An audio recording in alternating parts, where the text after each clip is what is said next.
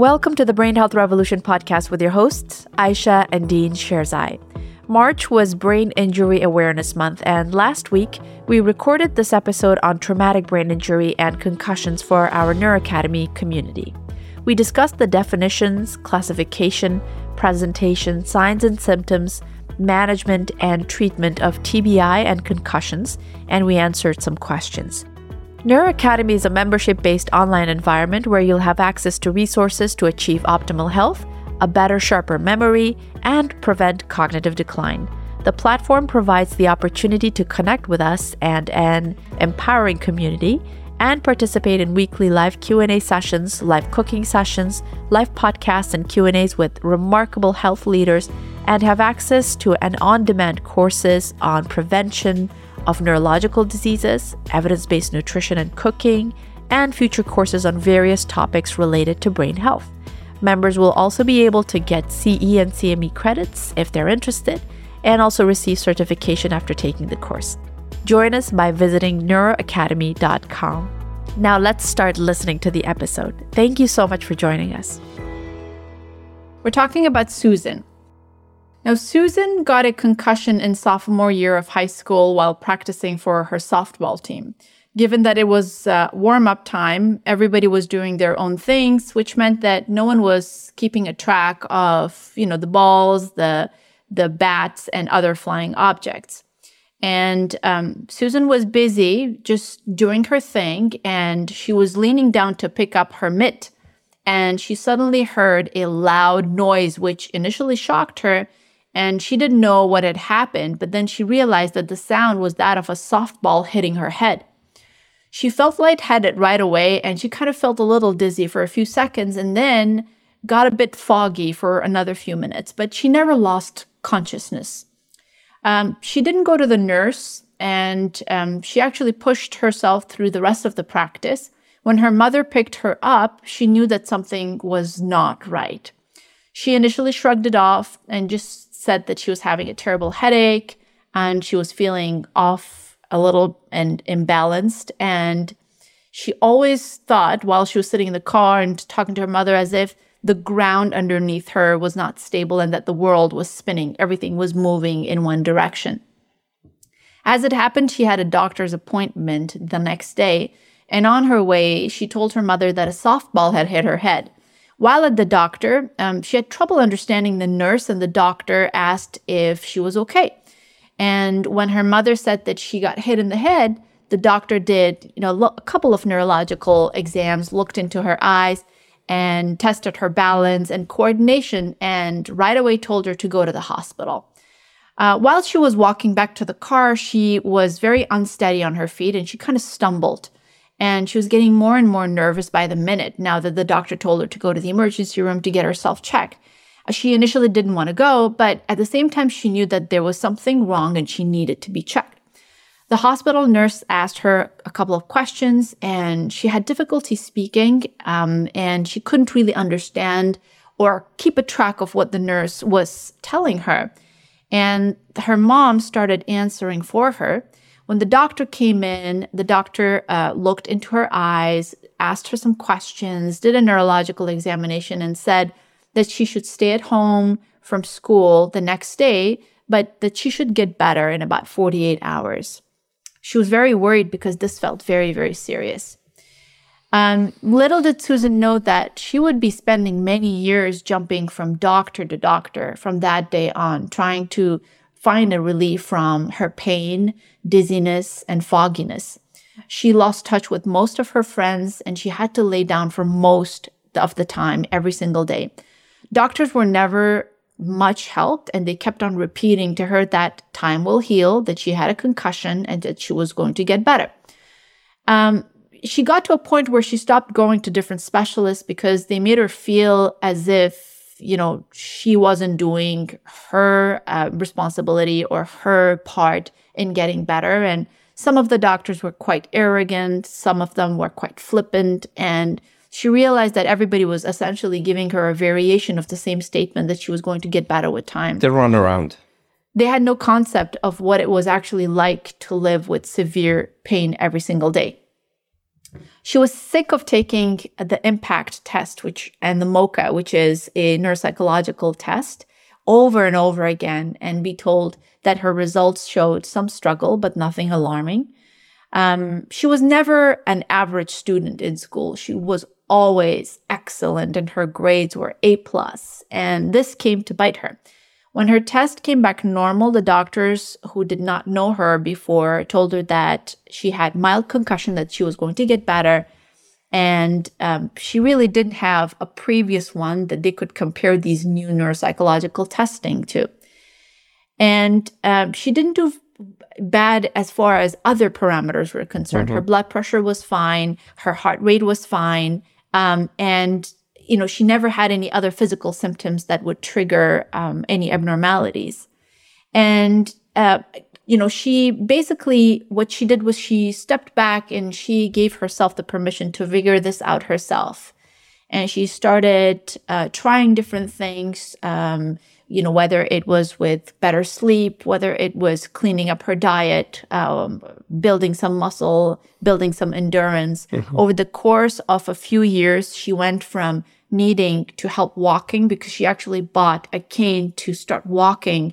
She began to walk on her own, be able to exercise, be able to do her activity of daily living, like doing her own laundry and washing the dishes and cleaning the kitchen and taking care of the house.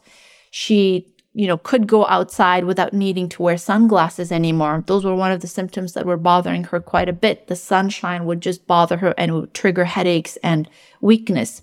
She could watch movies again. She could actually be functional when the lights were dimmer, when nighttime would come. She wouldn't have this exhaustion and fatigue that she felt every single day.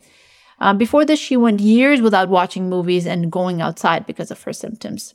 So overall, you know, slowly and gradually she got better, but she learned it the hard way. And it was a very frustrating journey for her. Um, and she never had any resources that would inform her about her head injury. And she started developing her own hobbies.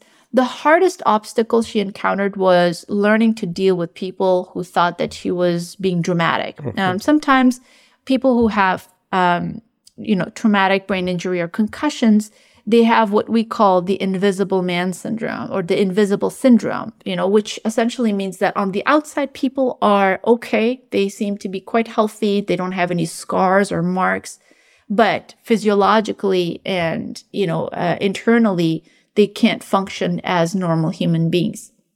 So the first thing that she did was to try to educate others, including doctors and nurses, to be empathic. And she actually stood up for herself and she was a representation of what it means to have traumatic brain injury. And there, you know, she, she kept on telling everyone and she documented this that sometimes the comments were very hurtful. And so she essentially built a protective, um, metaphorical wall between herself and these people so that she did not, she would not get hurt by their um, chosen ignorance. Now, this whole experience was very isolating, but also very empowering as well. So, we wanted to speak about Susan because I think she is a beautiful representation of what it is to go through this horrifying condition, uh, cognitive impairment due to traumatic brain injury and concussion. And we wanted to take some time to kind of give you all an idea of what the disease is, what happens, its physiology, uh, what happens in the brain when somebody is suffering from traumatic brain injury, what are some of the treatments that are available, and what is the latest research on traumatic brain injury. And and this case is very telling because it's not a very overt um, traumatic brain brain injury. It's not the kind where there's an open open wound. There is um, damage that is um, uh, observed by physicians, um, uh, whether it's on the skull or on the brain itself. Uh, they didn't find anything as far as any damage to the skull. They didn't find anything as far as damage to the brain. But it was it was uh, bad enough that it uh, you know continued to have sequelae and, and and continued to have symptoms for years. Um, and and without that identifier, I, I, love uh, well, um, it's a terrible concept, but the idea of being almost invisible. Um, the the symptoms are invisible. The person almost becomes invisible because mm-hmm. doctors, with their short um, time periods and uh, their limited uh, resources. Uh, they get frustrated and they everybody has to have narrative. So they create narrative that this person is making things up. So they become incredulous. And and uh, this this this can actually propagate a really negative cycle in the medical field. Most definitely. And and um, a great deal of traumatic brain injuries are are in this way. You, you don't have people who've had uh, you know significant injury that can be observed through with the eye or with the imaging modalities. But it's underlying low grade the destruction which we will describe that really affects the brain. And and this condition is quite quite common. And uh, we want to make sure that we identify and we understand it. We know what it is and you guys to know what it is. Um, besides the fact that every precaution should be taken to avoid head trauma which is a very common thing but when once somebody has head trauma especially when they're older there should definitely be some precautions and and uh, observations to be made to make sure that it doesn't become a chronic thing agree agree all right so a little bit of background about traumatic brain injury. Um, traumatic brain injuries are a leading cause of death and disability in the United States. And according to the CDC, the Centers for Disease Control and Prevention, um, a traumatic brain injury, and I'll refer to it as TBI, the acronym, TBI is caused by a bump, blow, or a jolt to the head, or sometimes a penetrating head injury that disrupts the normal function of the brain.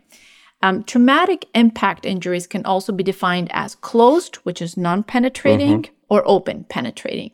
In fact, the CDC reports that 75% of TBIs are mild. So they are categorized as mild traumatic brain injuries or concussions. Mm-hmm. So concussion and mild traumatic brain injuries are synonymous, essentially. Exactly. Exactly. Yeah. The most common reason why people have traumatic brain injury in descending order of frequency includes unintentional falls, being unintentionally struck by an object, you know, any head injuries where you hit your head against something or something hits your head, um, motor vehicle accidents, and assault.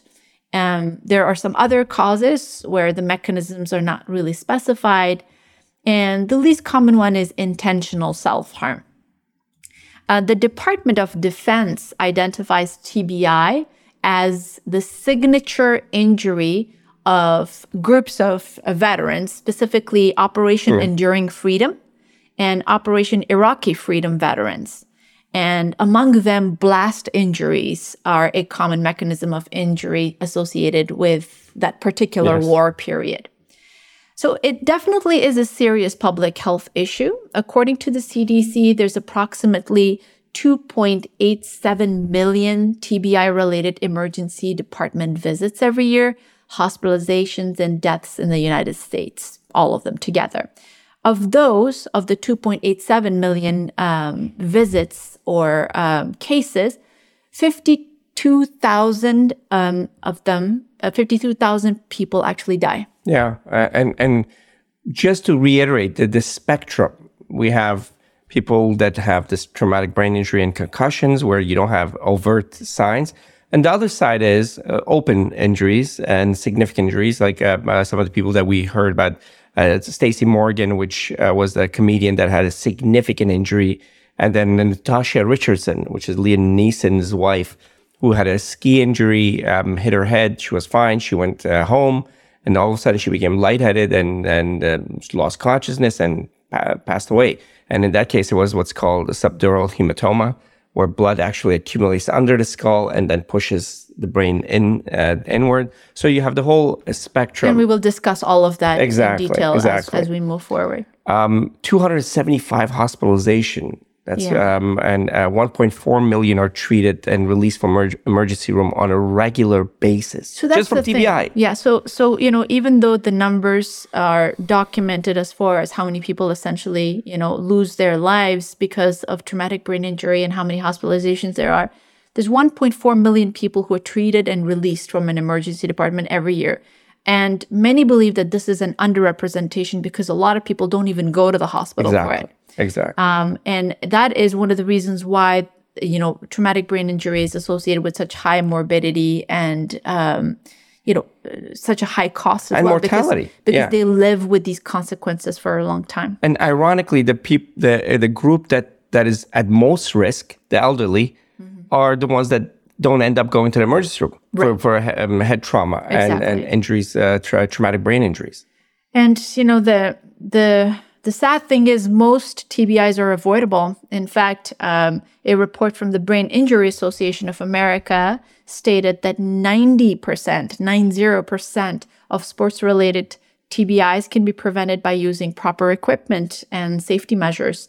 And there's about 50% of TBIs that happen in traffic accidents, and it can be prevented by just wearing a seatbelt. Exactly. So not to minimize anything, but you know, prevention is at the core of making sure this doesn't happen and improve the numbers that we have so far.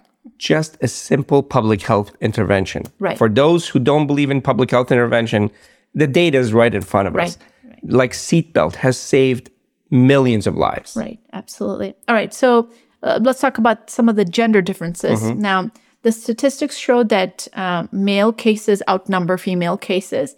Um, 73% of all TBIs are reported in male cases, with highest incidence occurring in the ages, you know, from birth to four years of age, and then from 15 to 19 years of age. And then the rest are 65 years and older.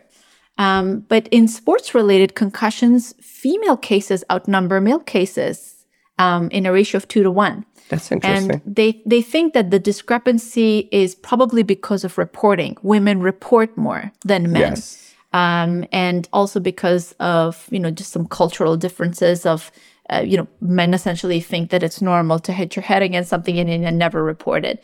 Um, sometimes, you know, physiological differences exist as well. Um, b- women tend to have more symptoms than men, and it has to do something with the differences in their head to neck ratio, whiplash injury that comes along with head uh, traumas. Um, and among older individuals, people over the age of 65, the frequency of traumatic brain injury is essentially the same for men and women. I would I would presume that the the disparity that exists as among men and women is usually in the teen years because the risk taking um, behaviors of young men. Um, I know that that that's been shown in many other conditions as well. So. Uh, I would definitely think that that would be a major the differentiator as far as the, the, the numbers are concerned. That's interesting. I think, yes, uh, Yeah. I will definitely look into that granular data. Um, so, what are some of the long term implications of TBI? Um, as we said earlier, it's the leading cause of disability uh, among children and young adults in the United States. Uh, current literature, uh, literature shows that more than 1.1% of US population is living with TBI. That's a big number. Huge. 1.1%. And, tha- and I think that's understated. Right, exactly. Of that population, more than 40% of them have moderate to severe injuries and long term disabilities. It's a very expensive uh, condition. The cost ranges from 56 to $221 billion every year. And um, again, like many neurological conditions um, and long-term, uh, you know, disabilities, there are so many other hidden indirect costs that are associated with their caregivers and Yeah. lost wages that are never reported. All right. So as far as the different types um, and causes of traumatic brain injury is concerned, there are essentially three. There's mild, moderate, and severe traumatic brain injury. Mild traumatic brain injury is also known as a concussion and is the most common type of TBI. It is essentially characterized by a brief change in mental state or consciousness. So um, there are, there have been several guidelines that have come out uh, that have defined what it essentially means to have mild, moderate to severe. Um, so I'm actually reading from the latest guideline. And um, yes, so mild mild traumatic brain injury. It essentially, um, you know, uh, people don't have any loss of consciousness, and even if they do, it's very very brief. It's always less than thirty minutes.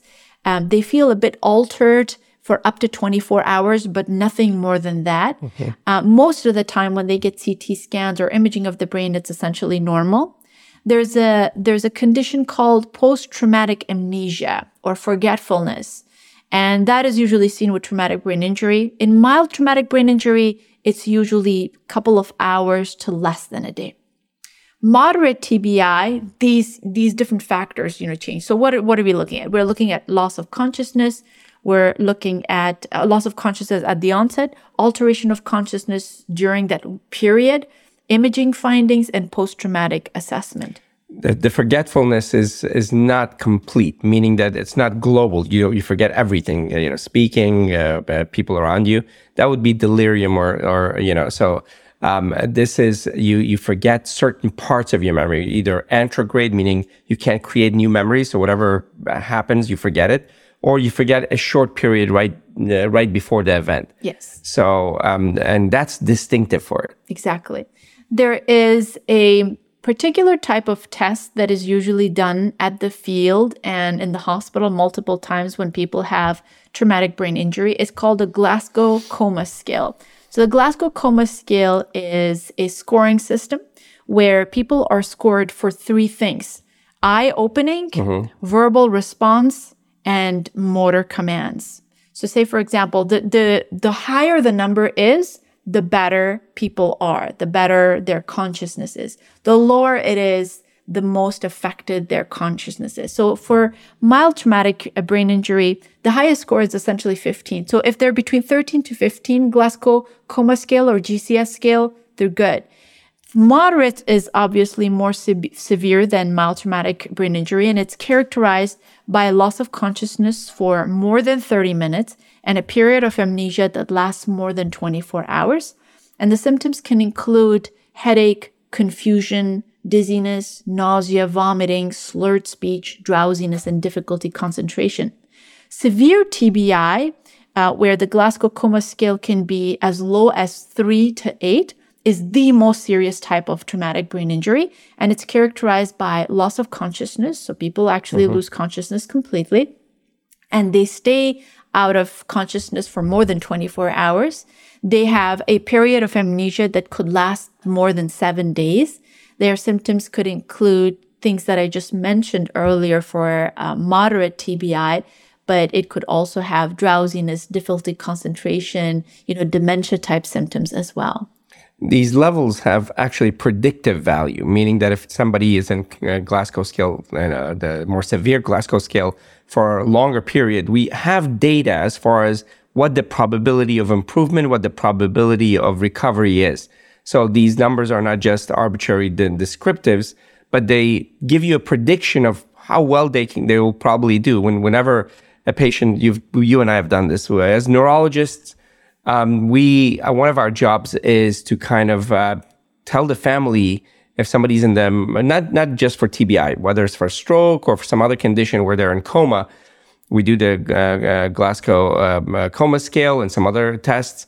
And, and when we tell them that the probabilities are X, Y, and Z, it comes from this kind of data because we have lots of data from many, many, many uh, years, for many years, where um, we've seen when a person was at this stage with these conditions and, and, and at this length of time unresponsive, that the likelihood of coming is you know a certain amount. So it's very predictive. Mm-hmm. Um, as, um, and we always do the Glasgow coma scale just to make sure where they are, at, um, um, especially right after the trauma. Exactly. All right.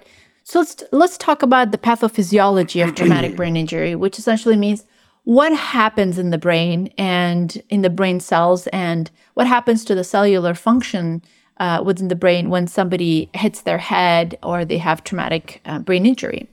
So, as we mentioned earlier, when people have traumatic injuries, there is a disruption of normal cellular function. And this can be because of that blunt trauma. Now, the dr- blunt trauma can cause either a direct force or a rotational yeah. force or shearing forces. And these forces um, may be present in all severities of injuries. What is a rotational force? Rotational force is essentially something that kind of twists the infrastructure of the brain in a way where there is disruption between the connections of brain cells in axons within the white matter tracts of the brain. Uh, and all of them, almost the axons are the most vulnerable. If it's exactly. twisting, it's the two brains that are connected through these these connections, white matter connections between the two brains. cells. Uh, uh, two, two, brains. Two brains. Yeah. Okay. Two sides of the brain. Oh, that's right. And, right. and they and and they twist, and and that creates a shearing between okay. this communication. Right. Right. Uh, and then the other kind of shearing is movement where the white matter is actually sheared. Yeah. And there is some level of trauma in the white matter. Absolutely. So, uh, so definitely that can cause in what we refer to as diffuse axonal injury. Injury, yes. Um, and the acronym is DAI. In a lot of you know scientific papers, you actually look at, and we've created specific imaging techniques to be able to measure diffuse axonal injury and traumatic brain injury. And the fact that the white matter is injured, it has distinct outcomes. It has distinct characteristics as far as how people will manifest disease because the axons are the connection between neurons and different parts. And a, a, if a particular part is injured, then you know what kind of deficits they will have. Mm. If it's a general axonal injury, then it's more of a slowing process. We'll get to uh, to that in more detail. Right. But it is the reason I'm talking about it here is because it's not just um, a, a general shearing; it has distinctive clinical outcomes. Exactly, and and just to kind of go over a few steps of what we know so far as as to what happens in the brain when there is a focal injury. Mm-hmm. Um, the there's shearing of the axons; they're damaged, whether it's direct or rotational forces. Now, the cells get damaged. So there are specific types of chemical reactions that happen where the potassium inside the cells leave and they leave the cell membranes depolarized. Mm-hmm. This is also called impact depolarization. And then there are some specific amino acids and neurotransmitters that are released. And then there's a disruption in the flow of calcium and potassium in and out of the cell the calcium that goes inside the cell actually starts damaging its function and intra, inf- infrastructure. And the cell, even though the blood vessels are intact, they go through a phase of hypoxia, which means that they are not able to use oxygen to generate energy. So you have cellular hypoxia. And that's why when they do specific types of um, imaging, uh, testing on the brain, sometimes people with TBI almost look as if they've had stroke. Uh-huh. They have diffusion weighted imaging specific findings that look like there is hypoxic injury in the brain as well. And then the brain is essentially forced into different types of met- metabolism that causes a lot of oxidative stress. There's lactic acid buildup. There is breakdown of the blood brain barrier. A lot of the cells die, the brain atrophies, there's degeneration, and there's you know very local inflammatory responses that occur within hours.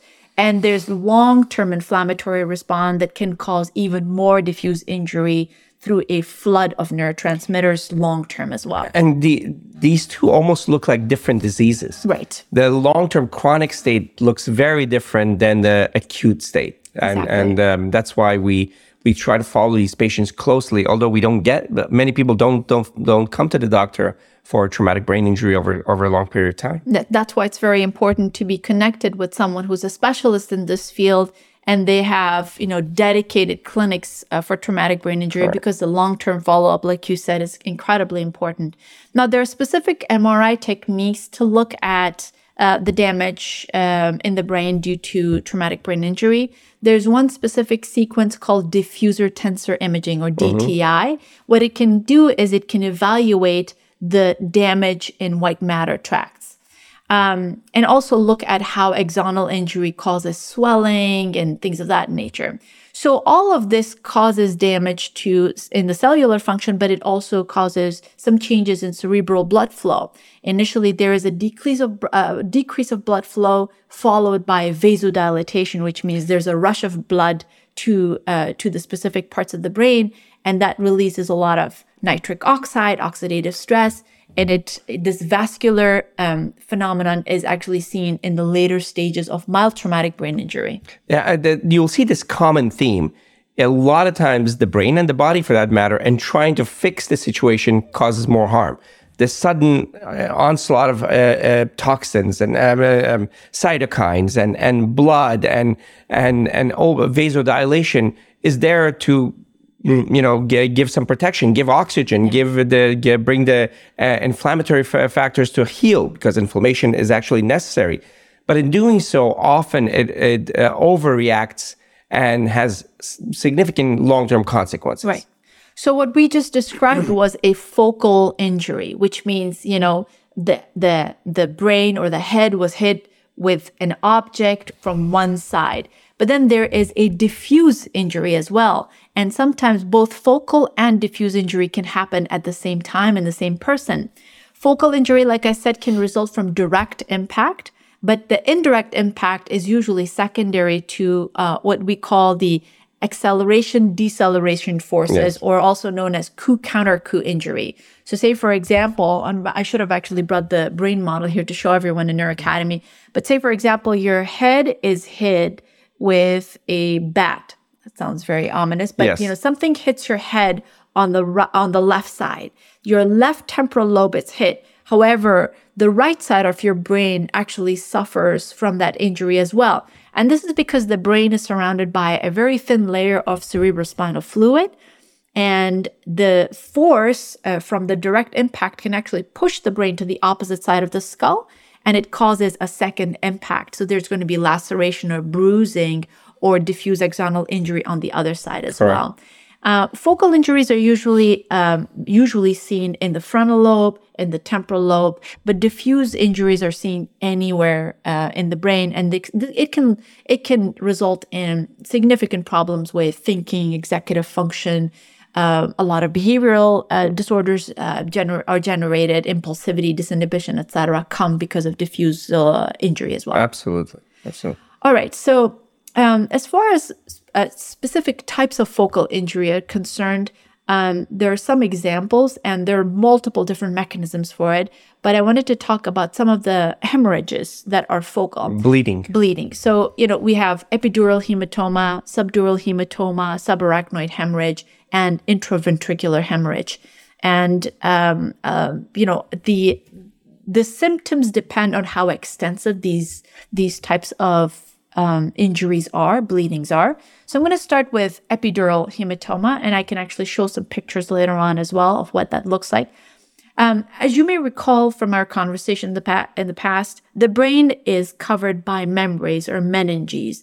And depending on which layer of uh, of this brain is hurt and which artery at which layer between two layers is hurt, it presents with specific types of bleeding in the brain. The epidural hematoma is when there's bleeding outside of the layer of, or the dura of the brain. It doesn't really cross the suture lines, so you tend to see, um, you know, a very focal bleed outside of the dura, and it's classically associated with damage to the meningeal artery. Yeah, so Mening- so it can be actually pretty pretty um, significant because because it's an artery, it can right. accumulate pretty rapidly. Right. Um, and you were talking about Liam Neeson's wife. You know, she actually had a head trauma, and she was, I think she was skiing. She fell. She was. Yeah. She was skiing. She had a head trauma, and she was a classic representation of epidural hematoma, where there's usually a very brief period of loss of consciousness, and then they wake up, and there's a lucid interval.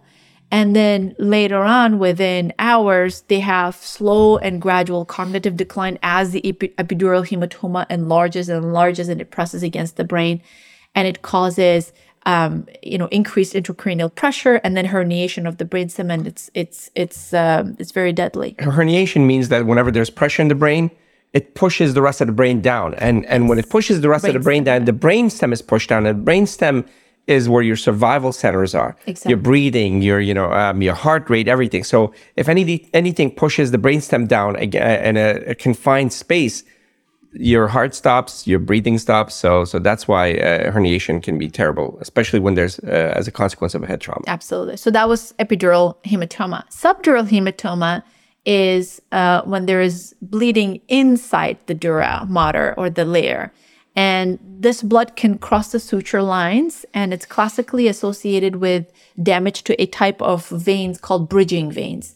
And when you look at imaging or CT scan, it kind of looks like a crescent shaped region of, of bleeding in the brain. And this is important, especially for people who are getting older. Right. Because the brain shrinks. For those who, people whose brain has shrunk, that means that there isn't much room, there's a lot of room for movement. So all these bridging veins are tenuous. So if the brain moves a lot, it's actually, it has a tendency to pull some of the veins and tear it and then ble- it starts bleeding. Yeah. So bridging veins actually get torn when the when the brain is shrunk and smaller and, and is moved as a result of a head trauma or even just a rapid movement. I've seen elderly patients who didn't fall, didn't hit their heads with a whiplash. With a whiplash injury, uh, the the brain moved, and because there was a lot of space, it actually pulled the veins with it, tore the veins, and the blood accumulated. Yeah, absolutely. These bridging veins almost look like spokes of a wheel. You know, they're small little veins that if when the brain is not atrophied, they are not snagged. Correct. But when it is, like Dean said, it's very easy to uh, to get it damaged. All right, and then um, I'm, I'm just going to yeah. classify everything, and then we're going to go ahead and talk about diagnosis and treatment later.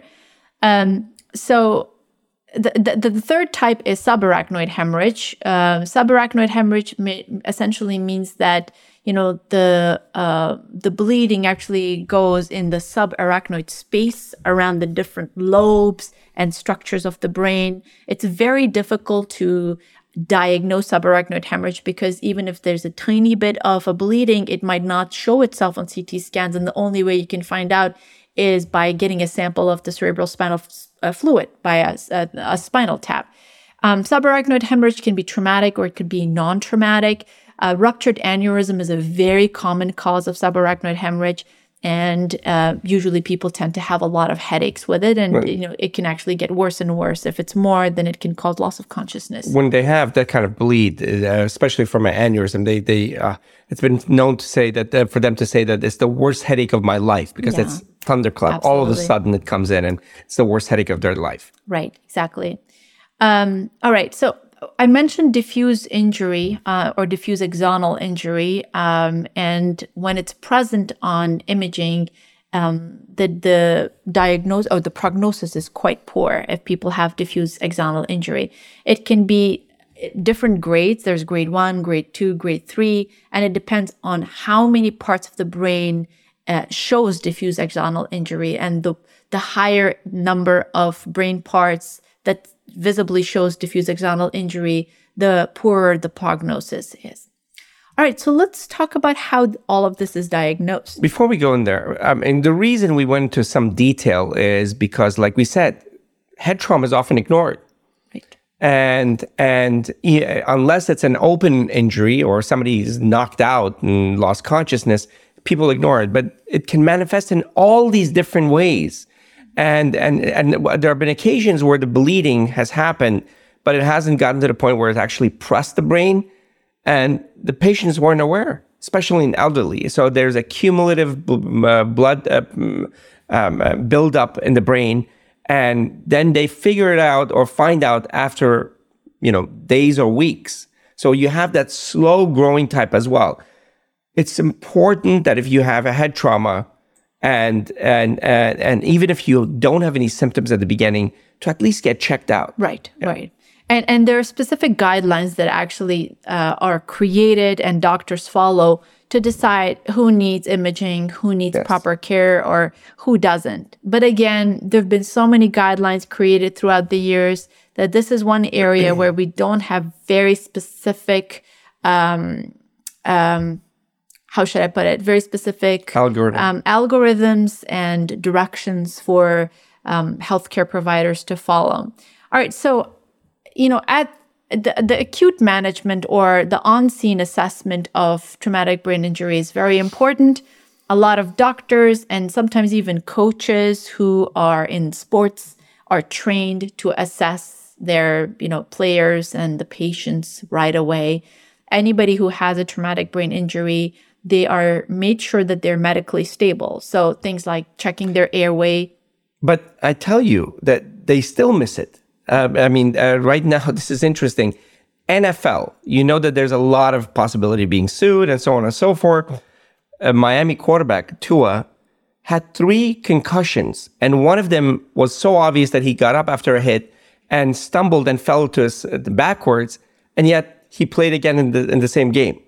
Um, so uh, if if they miss it, I can assure you that a lot of other people miss it, and a lot of clinicians in the community hospitals miss it. So being you know more diligent is important.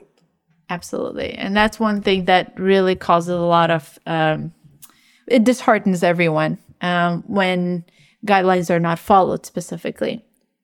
All right, so you know, emergency situations, airway, breathing, and circulation is checked. Um, sometimes people um, right away have uh, problems with their breathing, and some of them actually may go into cardiac arrest, especially if the brainstem is injured or if the neck is injured as well. Um, an initial Glasgow coma scale score actually helps guide further treatment.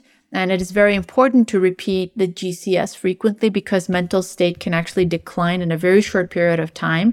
And it can require rapid interventions like intubation or transferring to a high level of care at the hospital. And intubation, because as if there's herniation, the first one of the first things it's going to do is affect the breathing centers. Right. And if you do have a tube, if you have intu- if you are able to intubate the person, then you've saved them because now the machine or, or, or even a hand device can do the breathing for the person. So now you have time. So knowing that is critical. Right. Um, for the moderate and severe cases of TBI, you know, depending on how extensive the damage is, it may require intubation, mechanical ventilation for airway protection. Sometimes coma is induced, um, especially in situations where, for example, if there's bleeding or if there's too much pain, or when people tend to have seizures after traumatic brain injury. Um, usually, when people have moderate to severe traumatic brain injury, they present with polytrauma, which means that other parts of their body are also hurt. So, you know, it's a very comprehensive care of that person, and intubation can actually help provide better care. Uh, as far as imaging is concerned, the first thing that doctors and nurses usually do is they get a CT scan. It's the first line imaging assessment to find out if there's any pathology in the in the brain in the in the cranium. Um, and then depending on what they find, it may or may not require surgical interventions. Um, some of the common findings on CT scans are depressed skull fractures, subdural hematoma, epidural hematoma, subarachnoid hemorrhage, and sometimes even intraventricular hemorrhage, which means that the blood actually goes inside the spaces in the brain, which are the ventricles. Um, it's a it's a multifaceted approach. Um, you know, tra- traumatic brain injury is approached by and evaluated by neurologists, a neurosurgical team, a rehab doctor later on as well, and trauma surgeons. And one of the things that often is missed is an EEG. Uh, so if somebody has a trauma to the head, that that creates a focus for seizure, a point of irritation. Right. Right. Um, uh, so that's also something to do as well. Right. Um, EEGs um, is is uh, either done uh, on the spot to rule out a seizure, and sometimes they're done long term as well to assess a sleep wake cycle, mm-hmm. um, managing medication, because some of these patients need to go into a you know barbiturate coma and the dose of that medication is adjusted based on what we see on EEG as well. So multiple different things can happen. Um, a decompressive surgery can happen where pe- doctors actually completely, is neurosurgeons, take out a bone flap and they leave it out and they allow for the brain to swell to, uh, you know, for the swelling to resolve, and it can be replaced at a later time. And for that long period of time, people are made to wear a helmet. They're made to sit up properly, and there's so many different specific guideline directed therapies that involve there. A lot of times with diffusal ex- axonal injury, the pressure in the brain goes up very high. So sometimes monitoring devices are inserted in the brain. They're called intracranial pressure monitoring devices, ICP monitoring. And depending on what the pressure is, normally it's between 10 to 15 millimeters of mercury. If it's higher, they actually extract blood or fluid to make sure that the pressure is released. Um, and they, they're, you know, there's specific practice guidelines that, um, that help us decide what the next ones are. Um, there are times when people tend to have increased intracranial pressure for a very long period of time and they may need shunts. Mm-hmm. So shunts are placed. And then there are specific types of fluids and medications that are given to them to keep the pressure down, like mannitol, hypertonic saline, hyperventilation, barbiturate coma, and further decompression surgeries as Correct. well. Um, so I think it's important to know that not all patients who sustain a traumatic brain injury require these kind of advanced yeah, head imaging more, or hospitalization. More, more right? advanced. Yeah, about 90, 80 to 90% of all traumatic brain injuries are mild, where the GCS is between 13 to 15, which means they're not unconscious. They open their eyes, they follow commands, they move. And so the vast majority don't require such, uh, you know, intensive care. Uh, the Canadian computed tomography head rule for minor head injury was developed to actually help patient to help clinicians decide the appropriateness of getting imaging for concussions and sports related concussions. So it's like a table where they say when people people are high risk and they need to get a CT scan if um, if they don't have a score of 15 on Glasgow Coma scale within two hours, if you suspect that they have a skull fracture, if you suspect that they have a basal skull fracture, which mm-hmm. is base the, uh, the head, if they have vomiting. Vomiting is actually a sign of increased intracranial pressure, so you need to do some imaging. And if they're 65 years and older, they're at a medium risk for brain injury on a CT scan if they have retrograde amnesia for more than 30 minutes. And um, if the mechanism of injury was dangerous, means like it was a stab or an open injury and things of that nature. Yeah. So that that actually helps patients decide whether they should uh, oh, sorry, uh, helps doctors decide whether they need to do imaging or not. There is there are particular types of syndromes that are seen after trauma, uh, and these include things like post-traumatic seizures, post-traumatic neuroendocrine disorders, post-traumatic hydrocephalus where there's increased pressure, uh, post-traumatic agitation. So just wanted to kind of shed light on some of those. And and depression and anxiety, and of course, and PTSD.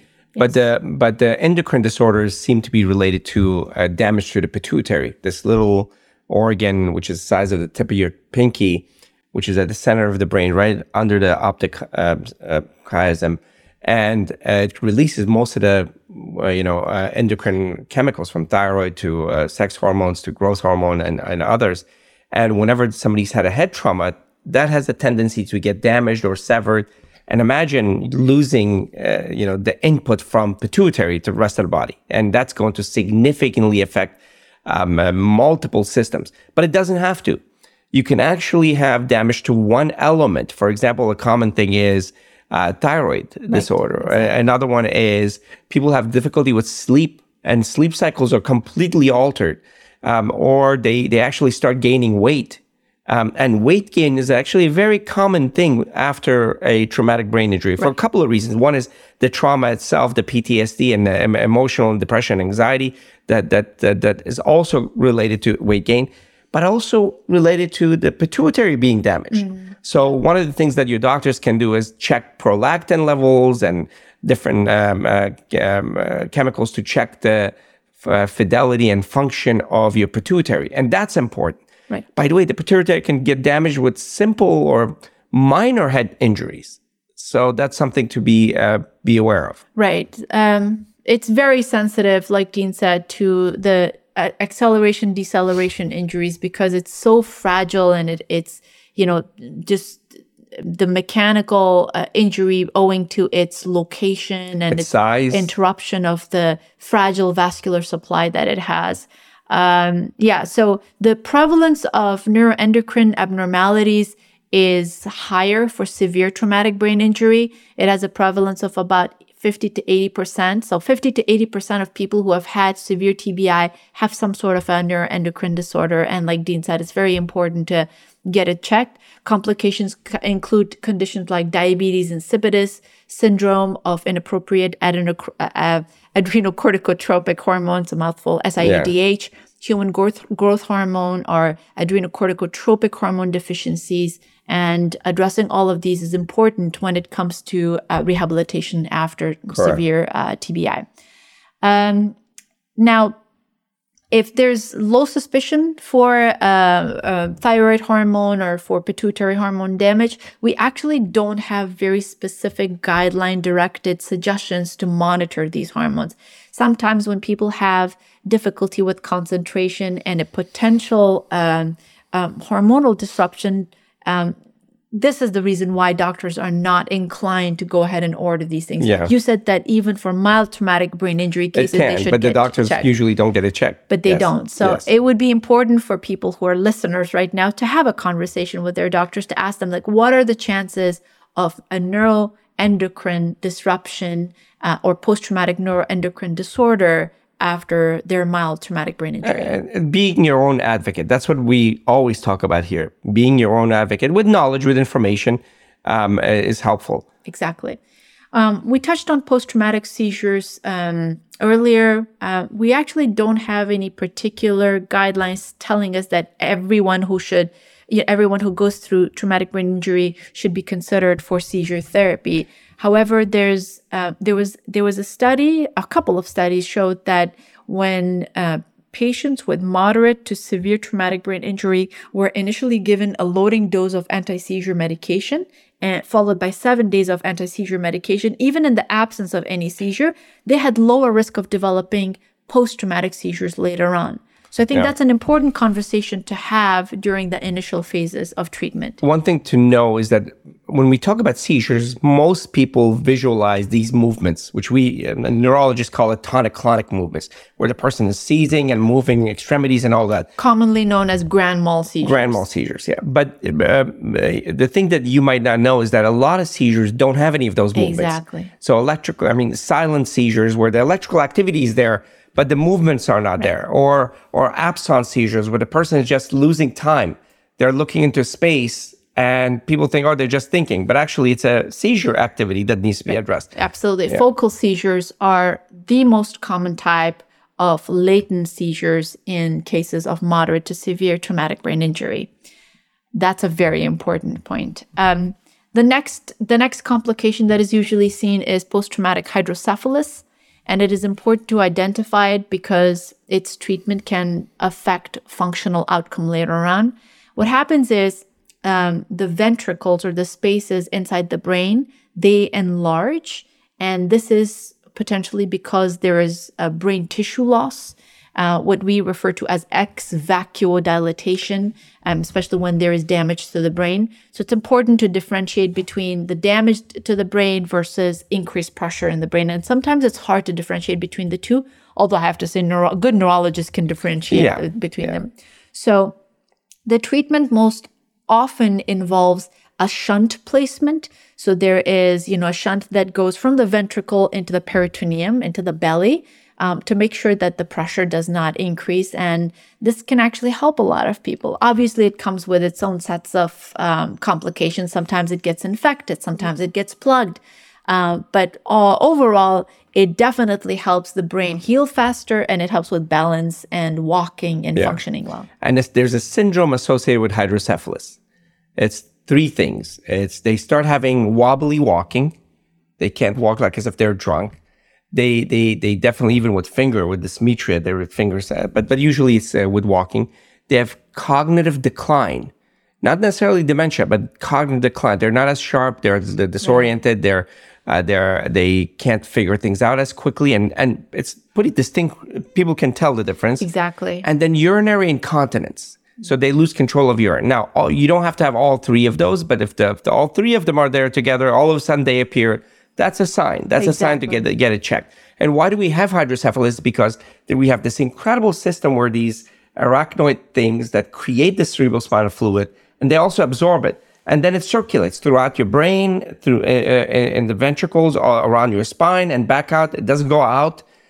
And at some point, it's either to uh, there's a blockage in reabsorption. It's usually because of scarring, because of bleeding, because of things of that nature, where the absorption of fluid is not done. So the fluid just keeps accumulating. Or the pathway is blocked, so the, the, the, the fluid accumulates. And the ventricles get larger, and it pushes against the fibers that affect memory, thinking, walking, and urination, as well as other things. So remember those three things your urinary incontinence or urinary problems uh, balance problems and memory problems. Now, we all, everybody has some extent of that, but we're talking about something that all of a sudden these three appear together and, and significantly. That's something to worry about when it comes to uh, uh, hydrocephalus or the other version, which is called normal pressure hydrocephalus. Absolutely. Some of the other subtle uh, symptoms, because people actually can have very subtle symptoms as yes. well, can be nausea, can be vomiting, can be lethargy, headaches, and there's a particular test that neurologists or ophthalmologists do to look at your, your retina and the swelling. Papilledema can be a, a symptom of high pressure as well. Yeah. So sometimes they're not very, um, very specific or very visible. It can be quite subtle as well. And then comes uh, neuropsychiatric disorders, um, disorders of emotions and behavior and agitation PTA or post traumatic agitation was defined by Braddom's Physical Medicine and Rehabilitation as an excess of one or more behaviors that occurs during an altered state of consciousness.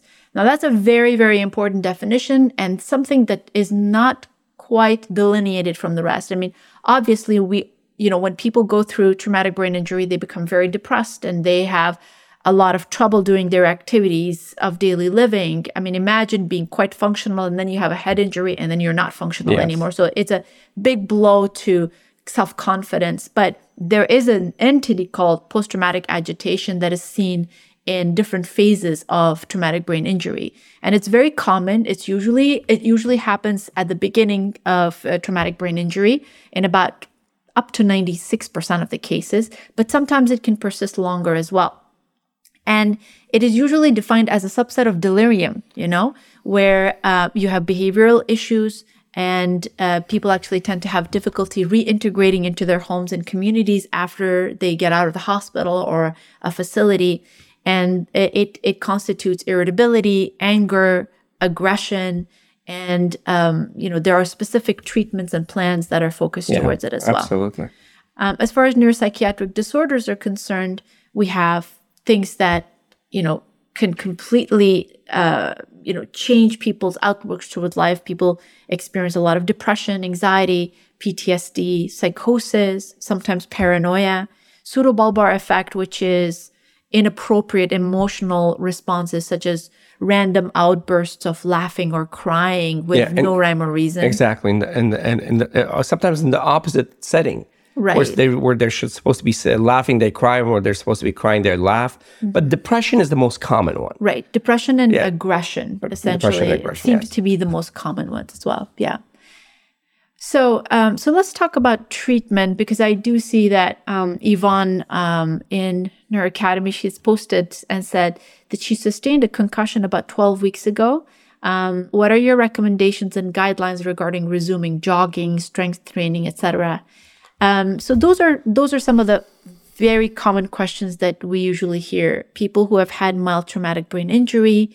Uh, what are the specific recommendations after having a mild traumatic brain injury? Do people just jump back into their life, or are they should they be cautious? Yeah, it varies. It varies depending on many things. One of the things that it depends on is your pre-morbid state, meaning prior to the trauma, how were how functional was the person, how active were the person, the second thing is the trauma itself. How how massive and and how um, um, debilitating was it? Uh, and, and that, of course that matters. And then thirdly, which is how long did it take for recovery? So all those three things, a physician should take all those three things into account when starting. Now, here's the that that that's easy enough. I mean, your physician can do that. But here's the the the the, the tough part. Even if you don't have any symptoms left, residual symptoms, and th- what I'm about to say is not to tell you not to get into things, but to truly assess properly. When if somebody has resolved most of their symptoms, uh, but they really haven't given given themselves enough time, and they jump back to work and put themselves under stress, they can actually sabotage the recovery. So make sure that you give yourself enough healing time, and you don't just jump in to the previous state. It, it's, it, it, I mean, if I can say one blunt statement for this complex and uh, multifarious and multi, uh, multifaceted dis- uh, disease process, it's that know uh, where you are in your journey as far as how much you've healed. But even then, give yourself time to heal. And that doesn't mean that you don't jump back into work, but start doing things that are not overly stressful, not anxiety provoking, because the neuropsychological components are real physiological things. It's not a side thing that a person feels sad about the head trauma. It's a consequence of head trauma often. Yeah. So give yourself uh, time to heal. Exactly. Wonderful. Um, great. Um, so, so like Dean said, and uh, from the information that we have, the you know the first line of treatment uh, it just depends on the extent of the injury. Um, it is usually uh, divided into um, non-pharmacological management and pharmacological management. Um, as far as the non pharmacological managements are concerned, specifically, uh, initially, it has to do with mobilization, yeah. um, uh, managing sensory stimulation. Sometimes people tend to have repeated symptoms when they're overstimulated, whether it's auditory, visual, whether it's tactile, whether it's interpersonal interactions, whether it's vestibular movement. All of that needs to be monitored.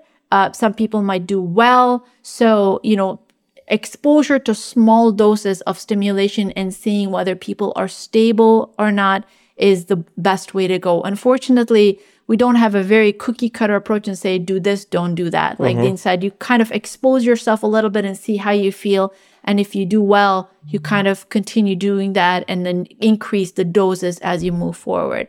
Um, uh, as far as movement and mobilization is concerned, um, mastering very basic things first. Um, a lot of people jump into their life thinking that everything is okay. And then they realize that very simple things like I had a patient, just, just as mm-hmm. a story.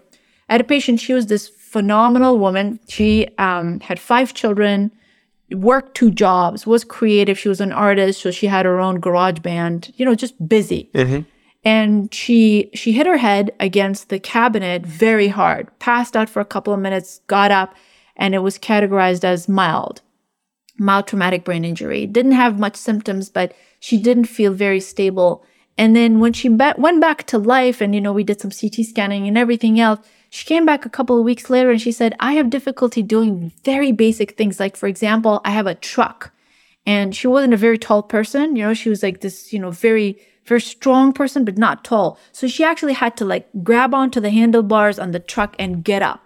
She couldn't. She wow. couldn't get up on her truck. She said the the coordinated movement of holding the handlebars and putting my foot on that footrest to get into the truck yeah. was difficult. Or for example, when she would go into the garage, she always had a habit of holding uh, her laundry and she would open the door with her elbow so this is very specific. She would open the door with her elbow. She would carry the hamper, right? And then she would swing it with her leg and she would hold it open so that one of her kiddos would follow her in the garage. She said that coordinated movement of opening the garage door with her elbow and holding it open with her leg was something that she had completely forgotten and she nearly hit her baby girl on her face with the door. So very, very simple things where there are multiple steps that are needed in something as simple as getting up into your truck or holding the garage door uh, open is lost. And that can really be um dis it, you know it, disempowering, it, disempowering yes. and it, it can be very frustrating um, and that's why it's important for people to kind of give themselves or allow themselves to experience everything one more time master it and then move forward Absolutely. Right? Instead Absolutely. of just assuming that everything is good. Again, repeating, this is not a cookie cutter uh, approach. There are so many variables that should be taken into consideration your previous state, your previous diseases, your previous um, uh, medical conditions, the, the, the amount of the trauma, and then the uh, period of time of recovery, and still give yourself ch- chance that, as, uh, as Ayesha said, the non pharmaceutical is physical therapy, speech therapy for those who've had difficulty with speech uh, uh, for, for a lot of people, psychology and psychi- psychologists and psychiatrists. Um, and and, um, and all of these things have to be coordinated in order to do a proper recovery from this. Exactly. Now, here's the thing: for those who've had head injuries, having a second head injury increases your chance of dementia. In fact, studies have shown that people who had a major head injury, uh, traumatic brain injury, um, have anywhere between 40 to 80% increased risk of dementia over, over, over many years. Ironically, if their head injury was younger in life and later in life, the two ends, we keep coming back to, to those two vulnerable ends, uh, the risk of dementia was higher. And then for each head trauma, the, the risk went up exponentially. Interesting. Yeah. So uh, it's not like you're you're you know a cat with nine lives, and every time you lose one of those. But but be aware that multiple head injuries create significant problems. Right.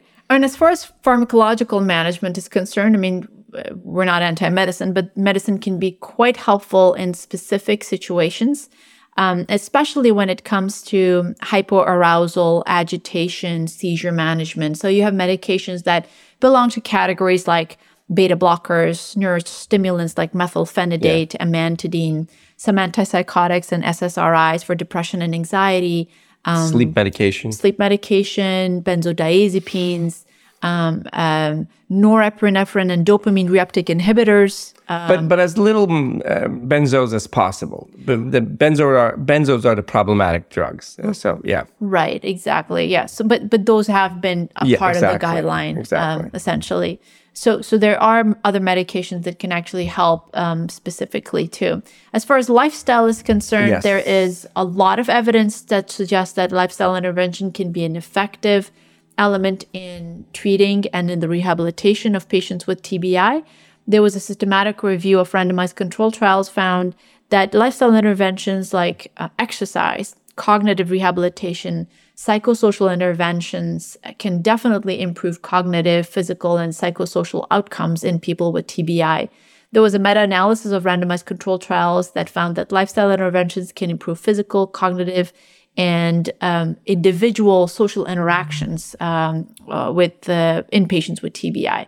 So we do have uh, we do have that evidence, and it has been implemented in different rehab facilities by specialists in TBI. Again, it just depends on how much a patient can do, um, and it is um, a very a personalized and a very precise intervention that needs to be introduced to and, patients. And, and the way that uh, um, lifestyle works is, is, at so many different levels, whether it's exercise, and there have been studies, many studies, even meta analysis that shows that exercise significantly helps with recovery from TBI and even CTE, which is uh, chronic traumatic encephalopathy, which is what we saw in football players. Uh, where this confusion and altered mental state and behavioral state that came as a result of multiple head traumas, a, a type of um, a traumatic brain injury, with all of them, lifestyle seem to be incredibly helpful. Um, and the path seems to be more around inflammation reduction. Right. Inflammation reduction and also neuroplasticity. Correct. promotion of um, neuroplasticity and reconnecting parts of the brain that essentially serve as a backup for the parts that are hurt. Now, you mentioned CTE, chronic traumatic encephalopathy, and I think it's important for us to kind of speak a little Yes. bit about that. Um, like you said, it's a progressive, it's a neurodegenerative condition It that, is. that can happen as a result of repeated head trauma. And unfortunately, a lot of athletes, especially NFL players, military veterans, uh, or people who play contact sports, experience these head traumas.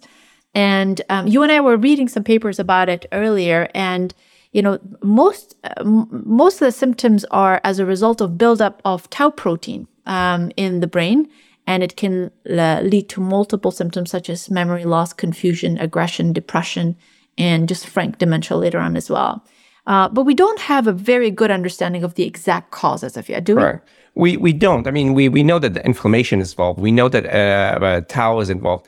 In fact, we we know that in a tau, which is this unusual protein that stabilizes the the microtubules inside the neurons. These microtubules are these scaffoldings that are used for transport of things and for keeping the cells stable. They're held together by, by these tau proteins, and then they're phosphorylated and they released. And when they're released, they clump up, and that's what tauopathy is and and and and Alzheimer's there's some tauopathy, and but but in, in uh, Parkinson's and other diseases as well. So that's why Ayesha was saying that this is actually turning out to be a degenerative disease, Right. Which will give us a window into maybe even Alzheimer's and others. So why would a disease that happens as a result of head traumas be similar to degenerative diseases like Parkinson's and Alzheimer's as far as their mechanism? Maybe there's some influence throughout life as far as trauma is concerned in them as well. Absolutely. Yeah. And then the tau actually propagates inflammation. Uh, so the tau itself is a, almost a self-replicating um, uh, protein that become almost infective. So as the taus break up and become clumps, sometimes they go outside of cells and then they infect other cells with this tauopathy. It's almost like an infective disorder. I'm simplifying it. We'll do a complete talk about this because it's really, really interesting. And with it comes inflammation. So that's how lifestyle could help uh, through uh, whether it's exercise, whether it's uh, um, sleep, and whether it's nutrition. They're powerful, powerful anti-inflammatory and anti-degenerative uh, uh, processes. So that uh, lifestyle has a big part in this as well. So I hope this was helpful. Um, and you know, traumatic brain injuries are a serious and a very expensive public health issue in the United States. And it's important for us to know a lot about it. I also want to emphasize on the fact that it's important for uh, individuals who experience TBI to see, um, you know, a neurologist or a team of doctors and scientists that specifically deal with TBI. I because it, it, it has become such a specific field with so much research going on. Um, and to make sure that people don't really get stuck with, you know, doctors ordering unnecessary testing or unnecessary neuro, uh, neuroimaging, which is very, very common.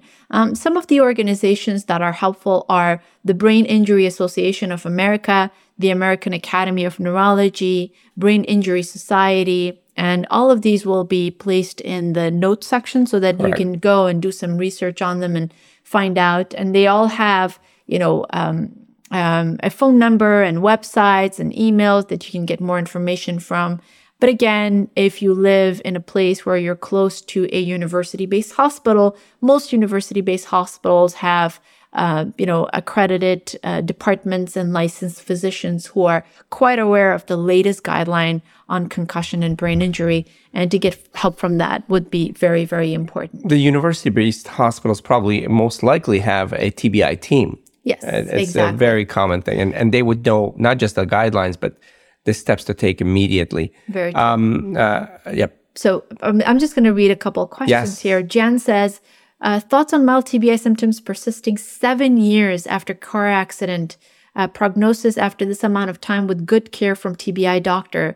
Can neuro activities possibly help after this amount of time? Oh, absolutely. absolutely In this Jan. way. So one is improving the baseline. The other one is maintaining the baseline. Remember that if your baseline has come down a little bit because of head trauma, because of certain indiscretions that we've all had, lack of sleep at times, or or um, uh, poor food or whatever, let's say that we've um, we've hit a lower plateau, even if it's a minimal lower plateau. It's not about just improving it; it's about maintaining it. Because as we get older, it's not just that lack of plateau, lower plateau, but the plateau can slip because of poor lifestyle and everything else around us. But by living a healthy life, by living a neuro life, you maintain that and potentially increase certain aspects of it. So it's definitely not binary you can definitely improve um, even if you've you've been stable at one level for many years you can still improve. Absolutely. And, and at the minimum stop it from degrading and degenerating. Great great great great. Okay perfect. I think that was it. Oh michelle says are there ways to keep our brains from shrinking? I think this was this, right after the conversation about the bridging the the bridging veins and you know yes. how the brain essentially shrinks. yeah yeah yeah. So the, the way to keep the brain, from shrinking is everything you're doing nutrition hopeful you know as uh, plant-based and clean plant-based as much as you can the more the better. A lot of exercise. We now know that the only thing that grows the brain is exercise and we're talking about significant amount of exercise and we've talked about it. We'll have a course a complete course on exercise nine section we'll come up with.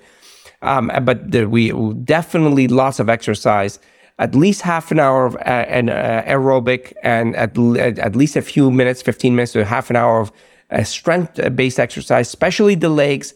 Another reason why the legs are important with head trauma because why do people fall when they're older? Weaker legs, mm. inability to maintain balance, and and and and all of that. And then uh, sleep helps clean the brain and keep it as uh, big. And then mental activity keeps the connections going. So that's critical. Absolutely. Great. Yeah. Okay. Well, that was it for today. Thank you so much for your attention and for being here with us. And uh, we're looking forward to having another uh, conversation with you all very soon. Thank you for the questions. And let us know if there's anything else that you need to know about traumatic brain injury, and we'd be happy to answer it on the main page of our Neuro Academy.